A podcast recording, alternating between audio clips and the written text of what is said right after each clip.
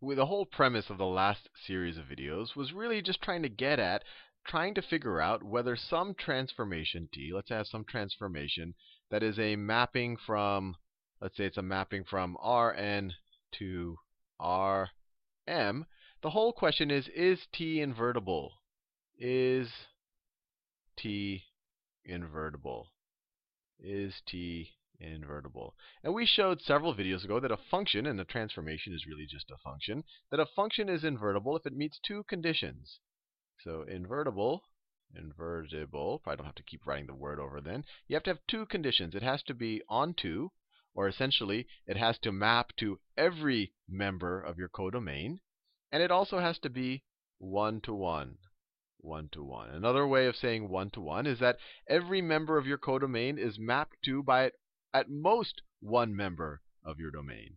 And we did several videos where we saw where we if we had a transformation, a linear transformation that's defined by a matrix A, where this would be an m by n matrix, we said that this is going to be met if the rank, this is met if the rank of, and this is only met if the rank of A is equal to the number of rows in your transformation matrix is equal to m.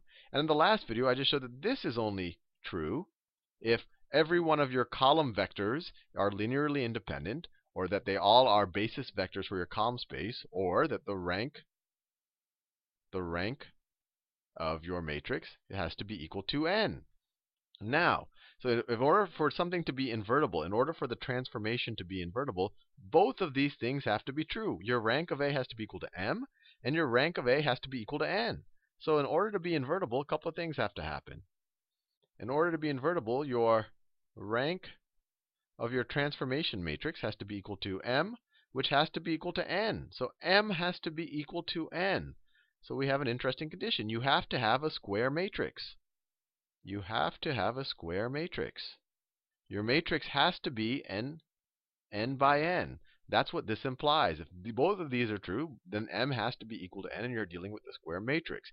Even more, you're dealing with the square matrix where every one of the columns are linearly independent. So this is going to be, so this is our A. A looks like this, A1, A2, all the way to AN. Since the rank of A is equal to n, and this is, of course, an n by n matrix, we just said that this has to be the case because both its rank eh, both m, its rank has to be equal to m, which is the number of rows, and its rank has to be equal to n, which is the number of columns. So the rows and columns have to be the same.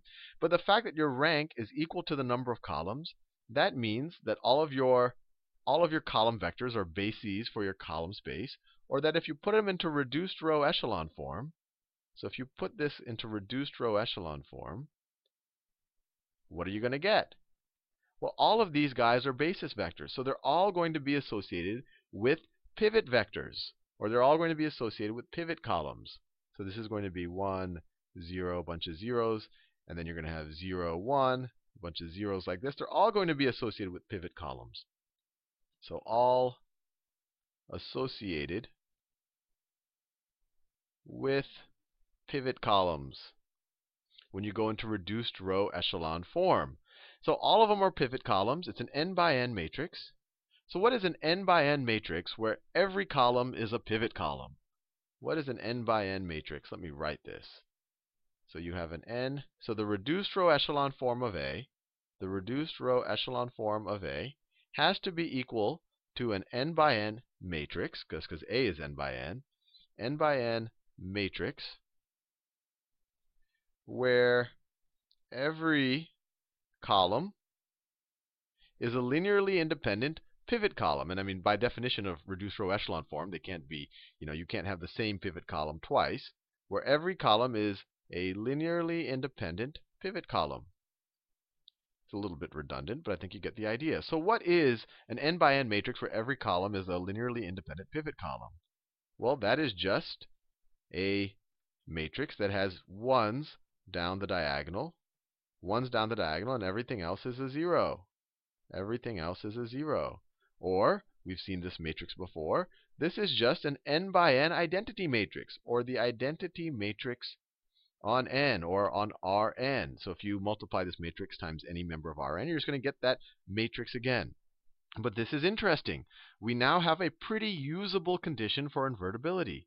We can say that the transformation, the transformation T, that is a mapping from Rn to, well, it has to map to the same dimension space. So from Rn to Rn, it's equal to it's equal to some square matrix n by n. It has to be an n by n matrix times our vectors in our domain.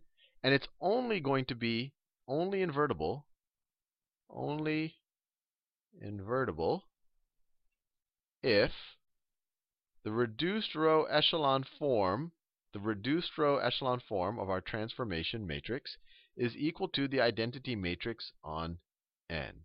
I mean, I could have written an m here I could have written an m here, and I could have said this is an m by n matrix. But the only way that this is going to be true is if this is also an n and this is also an n. But maybe I could leave them there. Let me leave those m's there because that's the big takeaway.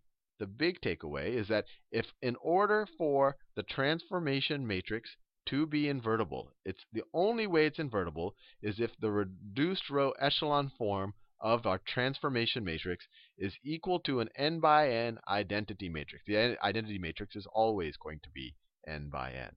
So that's a big takeaway. Now we'll use that in the future to actually solve for transformations or solve for inverses of transformations.